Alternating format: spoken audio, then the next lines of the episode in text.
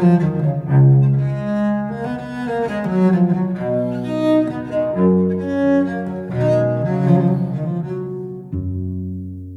to Getting Through It, where we're here to help you get through it.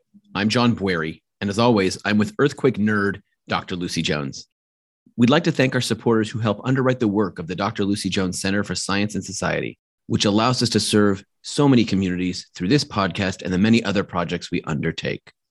So now let's get to it. What does it mean when you have a lot of earthquakes? It's a question we get asked a lot. And Lucy, you're often quoted as saying, when you have a lot of earthquakes, you have a lot of earthquakes. I think you try to be both a little bit flippant, but also there's some truth to that. It's part of what happens with swarms, as we talked about in episode 19. But Lucy, let's get nerdy today. Let's just not talk about it at the surface. What's behind this statement? What does it actually mean? We're talking about one of the most fundamental characteristics of earthquakes. Take a group of earthquakes, any group, and we will see that there are many more small earthquakes than large ones. But not just that, that relationship is actually very well defined. It's a well defined distribution. It means we can fit an equation to it and the equation does a great job of predicting the data.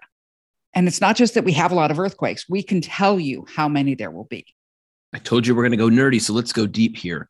Can you explain this equation? It's called the Gutenberg Richter relationship. You all know Richter, and Gutenberg was his boss.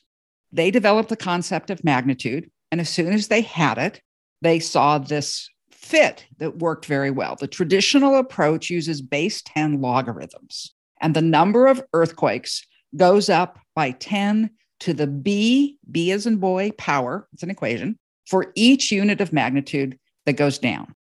That means if we go down by one unit of magnitude, say from magnitude five to magnitude four, we will see 10 to the B power more earthquakes. B is a variable, and it's usually something close to one. Let's assume it's one for now so we can talk about it. 10 to the power of one is just 10. 10 to the 2 power is the 100. So for every one magnitude 5, we would expect to see 10 magnitude 4s. For two units of magnitude, it's now 100. For three units, it's a 1,000, etc. Does this apply to specific groupings of a specific size or size range or a geographic location? As far as we can tell, it applies to any grouping, as long as you have enough earthquakes to actually see the distribution.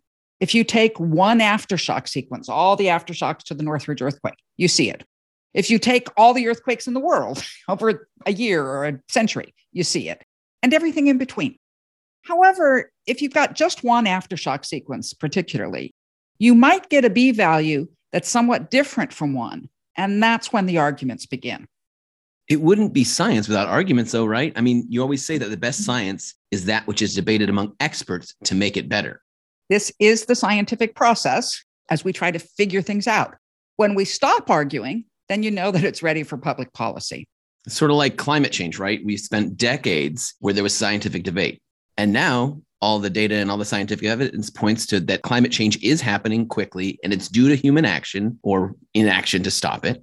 The scientific arguments are over. However, for B value, we are not through with the debate, even though we've been looking at this for almost 100 years. Some scientists think that we get a different B value in, say, one aftershock sequence just because there are not enough quakes to really, really know. One way to think about this is that there's this inherent distribution of earthquakes that's like balls in a big bucket. And when an earthquake begins, you're reaching in and pulling out a ball that will determine what the magnitude is. The number of balls in that bucket are defined by this equation, and random chance says you might sometimes pull out a different set of them. So, what's on the other side of that debate? Well, actually, I'm sort of more on the other side, especially when it gets to earthquake sequences. I tend to think there's a real variation in B value. You only get so many aftershocks, so you can't absolutely prove it. And the type of variation we see is not huge. It's not like we're ever going to see 10 magnitude fives for each one magnitude four. But maybe there are really some places where we get 15 magnitude fours for each magnitude five, or maybe only six magnitude fours for every magnitude five. There's some places where we're quite certain that that difference is real, and that's in volcanic regions. That's a place where the rock is really hot, it's maybe partially molten. With that heat and extra fluids, we see very high B values, and that does appear to be real. There's also the issue that magnitude's a somewhat arbitrary quantity. It's not like it's a really tightly tied to the physics of how the earthquake happens. So there isn't an obvious physical reason that the B value has to always be equal to one. That's sort of saying our the 10 fingers on our hands matter and such things. There are some older papers that have connected variations in B value to stress state. So is this debate about B value really a debate about the stress in the earth? To some extent, yes. And therefore, the answer might eventually come from some other piece of data. I think overall, we know it's pretty stable, but I have two situations I look at that make me question whether B value is always one. One is that if you look down just on one fault, take the San Andreas fault where it breaks in the magnitude eights, that's only a kilometer or less in the earth. And when you get that narrow planar feature, you don't see B value. You see magnitude eights and we don't see little ones. We talked about that just a couple of weeks ago. To get a B value, you need to define your fault as, as like the whole state of California. So there's something physically going on there in the earth with where you can actually break through with a big earthquake. Is that just for one fault that's large like the San Andreas? Is that a unique fault? Because we have more than 300 faults in Southern California alone. Do each of those in isolation not follow this, or is it just the San Andreas? The San Andreas is the most different. And sort of the more well developed the fault is, the bigger the earthquakes, the fewer the small ones, and therefore the farther it gets away from this distribution.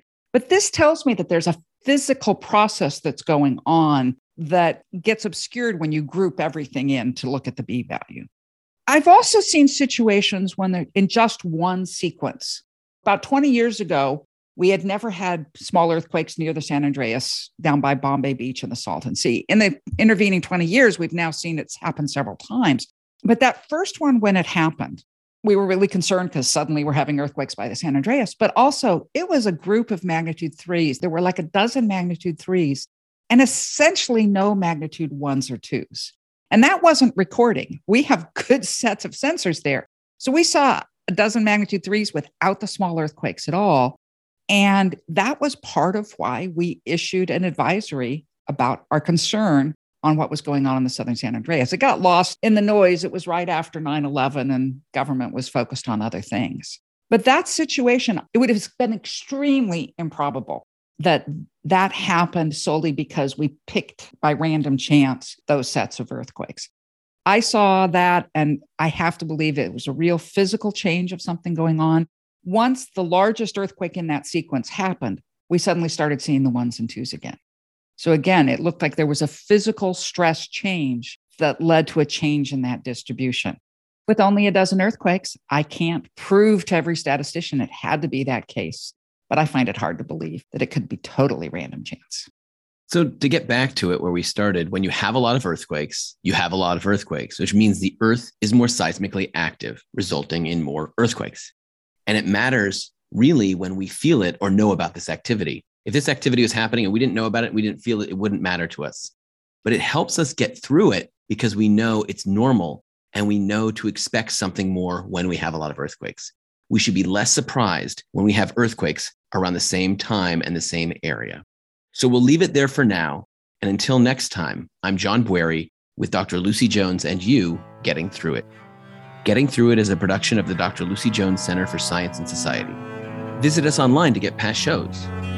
Our music is performed by Josh Lee, and this closing music is written by our own Dr. Lucy Jones.